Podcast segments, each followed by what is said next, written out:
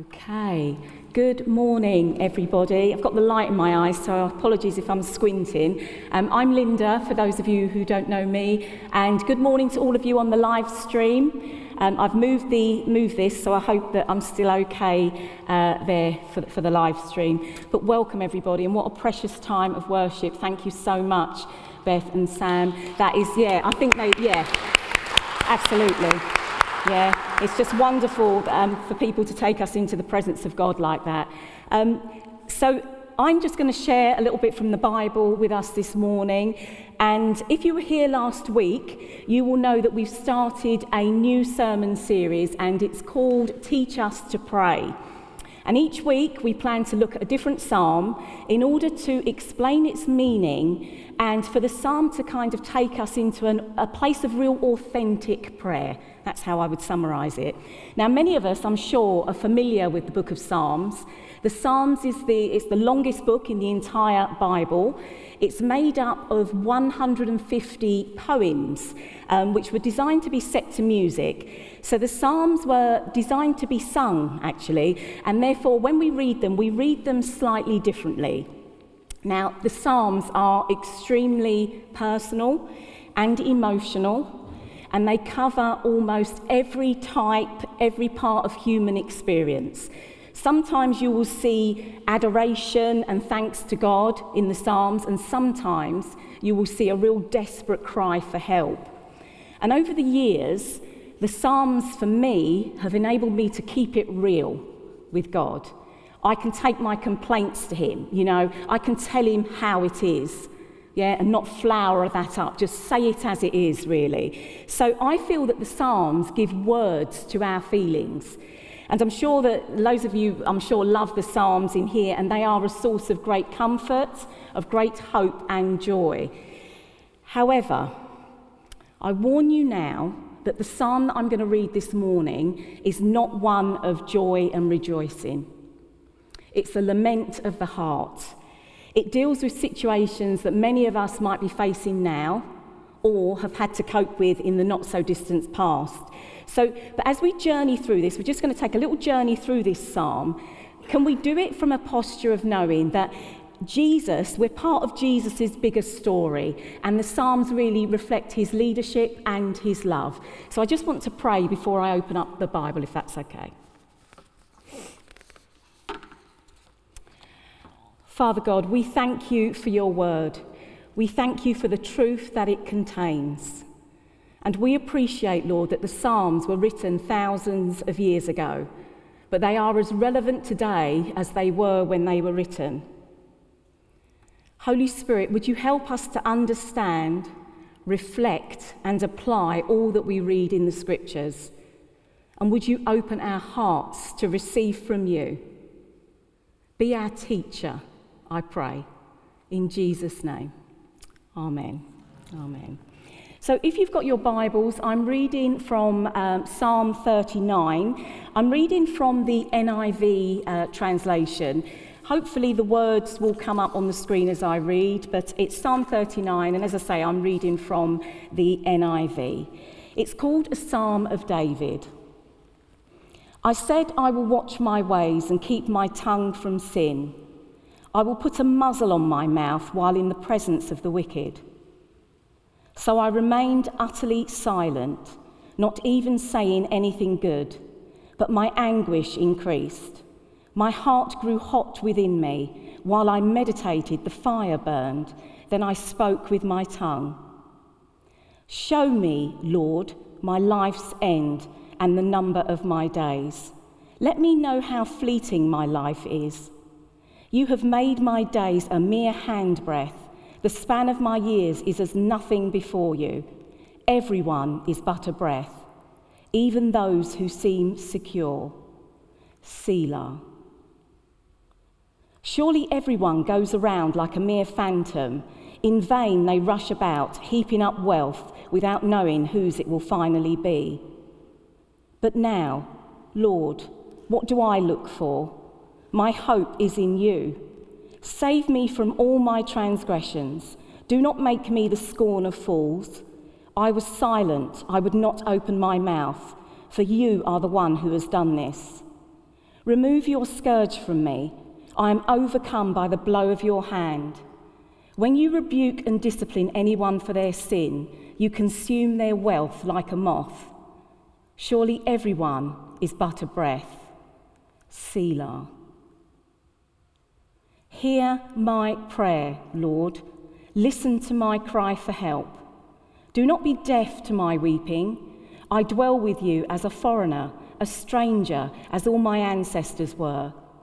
Look away from me that I may enjoy life again before I depart and am no more. This is the word of the Lord. Thanks be to God. Psalm 39 can be thought of as a psalm for the sad days.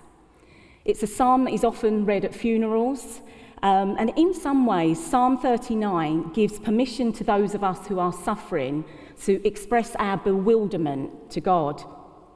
And our suffering, it can take many forms um, loss of a job, uh, a loss and bad financial situation, as our sister Faith shared with us earlier. It could be that somebody is diagnosed with a life threatening illness or the death of a loved one. Now, we don't know the circumstances of David's suffering when he wrote this psalm, although there is an acknowledgement of sin in verses 8 and 11. And lots of us have read and know our Bibles, and we know that David led a somewhat colourful life. And could it be that David was experiencing sickness or pain, as he mentions in Psalm 38? Or is he grieving the death of a beloved friend? And we may never know what the conflict was that he was experiencing. But what we do know is that David was in anguish. And the words he uses in Psalm 39 give us a window into his very soul. Initially, David tries to keep his feelings to himself. He tries to keep his mouth shut, probably not wanting to blurt something out that he later regrets. But the more he kept quiet, the more the turmoil inside him increased. And he describes this as his heart growing hot. And as he ruminates on whatever it is that's troubling him, he feels it like a fire burning on the inside of him. And soon David feels overwhelmed by the pressure of keeping intense feelings to himself. And perhaps we can relate to the magnitude of the intense feelings that David describes. Maybe you have experienced a loss, some kind of suffering or pain that has hurt you so deeply. You know, when people say it's cut like a knife, that kind of pain, then these words that David shares in this psalm may resonate with you. For me, David seems angry. It's as if he can't take it anymore. I think, Faith, you said it earlier, he's at the stage of enough is enough. And as I was reading through this psalm, you get this sense as if he's giving up on life and I know there are many of us who have been in such a place, having to face extremely difficult and painful periods in our lives. But in the midst of these intense feelings, we see David talking to the Lord in prayer. Now, this he does, in my opinion, in quite a forceful way. So I imagine David, he's at home and he's walking around and he's praying as if he's got like an audience with Almighty God in his home. There's a real familiarity in the language, like one who has had history with the Lord. David is really bold in his approach in prayer and really confident. There's even an abruptness to his prayer. He doesn't open his prayer like Jesus taught the disciples in the Gospels Our Father, who art in heaven, hallowed be your name. Instead, David opens his prayer in verse 4 with these words Show me, Lord, my life's end and the number of my days. Let me know how fleeting my life is. You have made my days a mere handbreadth, and the span of my years is as nothing before you. Everyone is but a breath, even those who seem secure. Selah. I find his approach quite jarring, and I know that I don't, I don't pray like that. I don't approach the Lord in that way. David kind of throws the words out there and then he pauses. Everyone is but a breath, even those who seem secure. Selah. And although David says to the Lord, Show me, Lord, my life's end and the number of my days, I don't think David is expecting God to kind of get like a little ticker tape or some sort of video of the extent of his life. I feel he's seeking the Lord for understanding because David knows that life is short, because he repeats the same words again in verse 11 Surely everyone is but a breath. And David is communicating to us today through this psalm. He wants us to pause and to think about the shortness and frailty of this life. And perhaps David just wants us to just stop right there and just think about that. Our lives are short, they are super short. And in verse 6, he says, Surely everyone goes around like a mere phantom. In vain they rush about, heaping up wealth without knowing whose it will finally be. So every person in their best state is but a vapour. Here today and gone tomorrow. Temporary. David was a champion, an accomplished warrior, a leader, a skilled poet, a musical genius, a survivor, and a king. And if anyone could have thought more highly of himself than David could have, yet he understood that every human on this earth is a mere breath. Now, I found a lovely YouTube clip that kind of really illustrates this for me. Um, so, Bruce, I wonder if you could just play that clip for me.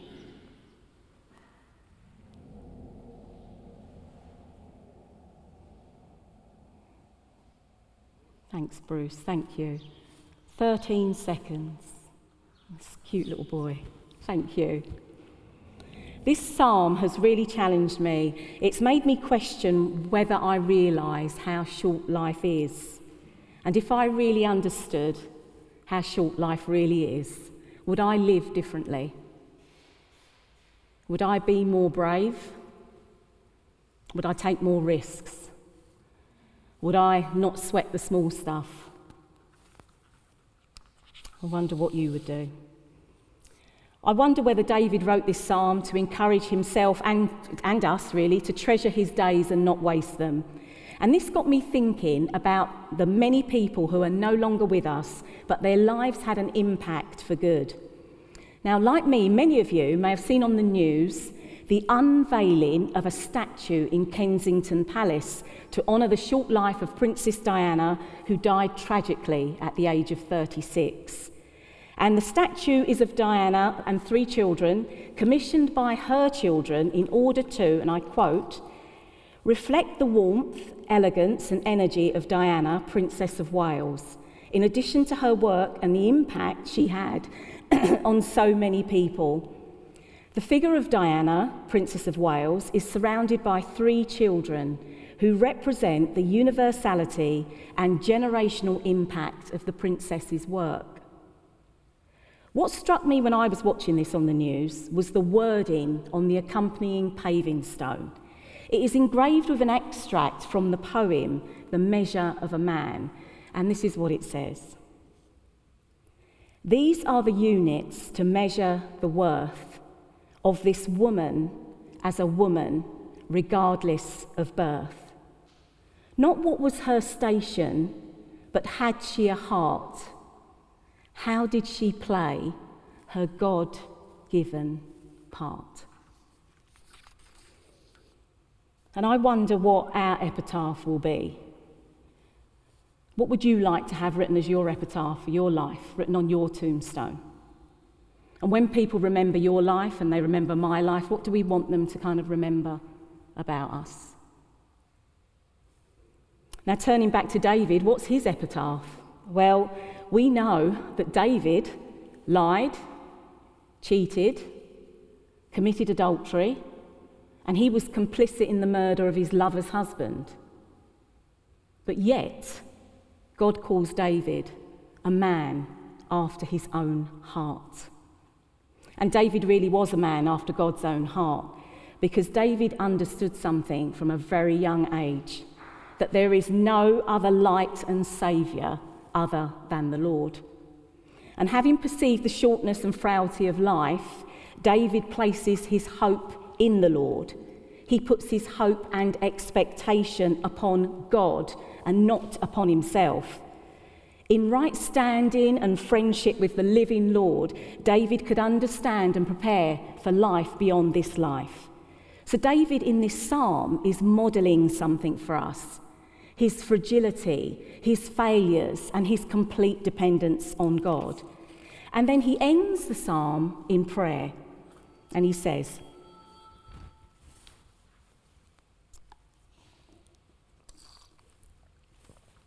Hear my prayer, Lord. Listen to my cry for help. Do not be deaf to my weeping. I dwell with you as a foreigner, a stranger, as all my ancestors were. Look away from me that I may enjoy life again before I depart and am no more. David is weeping, and sometimes our prayers need to be drenched in tears. Our cry for help at times may need to be flooded with tears. Now, a couple of weeks ago, I was extremely unwell, and this sickness came upon me suddenly and without explanation, and I really could do nothing to help myself. I have never felt so ill in all of my life.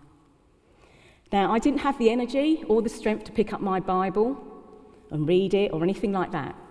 I couldn't even articulate a prayer. So, what did I do? I cried. I just sat there and cried. And as I was crying, I was reminded of the words from Psalm 56, verse 8, that God says that He keeps track of all our sorrows. He collects all our tears in His bottle and he records each one in his book. And I tell you something, those words were such a source of comfort to me in the midst of that sickness because I knew I was communicating with God and he was just catching all of those tears. The Christian life is no joyride. We all suffer at one time or other. And Paul the Apostle says in Acts 14, verse 22, that we must go through many hardships to enter the kingdom of God, suggesting that suffering is a normal part of the Christian life. So the question isn't why do we suffer? The question really should be how do we suffer? And I don't know if you noticed when I was reading through that psalm, this psalm somehow encapsulates for me the life of Job. Job's sufferings were providential. They burst upon him wave after wave. He was just lashed with suffering without explanation and without mitigation. Job lost his vast fortune. He lost all his children in one disastrous night. He lost his wealth. He lost the sympathy of his wife. And his friends came to sympathize and they stayed on to sermonize. Poor Job. He just he wrung his hands, he wept, he prayed, he argued, he challenged God, but there was no explanation, nothing. And although Job's suffering and pain was truly off the scale, no one has ever suffered like our Lord Jesus Christ. Calvary is not some kind of sanitized event. It was the day that God abandoned his son Jesus on the cross. It was the day when, in utter darkness, Jesus was made sin for us. It was the day when the whole weight and guilt and of sin was placed upon him. It was just heaped on him. And Jesus' heart broke that day. Hanging on the cross, he had nobody. He didn't even have God. And it's in that moment that we hear our Lord Jesus Christ cry out with words taken from Psalm 22 My God, my God, why have you forsaken me? And I wonder what it must have felt like for Jesus to be separated from his Father in his moment of greatest need. But because of what Jesus has done, we have a way. We have a way to the Father. And we're not strangers from God, as David stated in our psalm in verse 12. David said he was a stranger with God. And we're not alone. We're strangers with Jesus in this hostile world, and we may endure all kinds of trials and tribulations on the journey, but Jesus is with us. He sees, He hears us, and He truly, truly cares about us. And as we approach the communion table this morning, may we do so in the full knowledge that Jesus is alive. May we focus our hearts on minds on who Jesus is.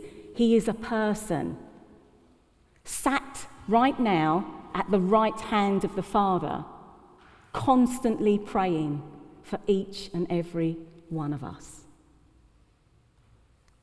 Just want to pray as I close.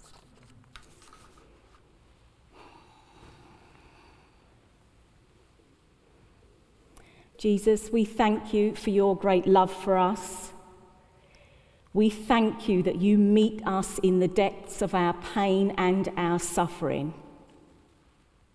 May our hope and our confidence be always in you. In your precious name I pray. Amen.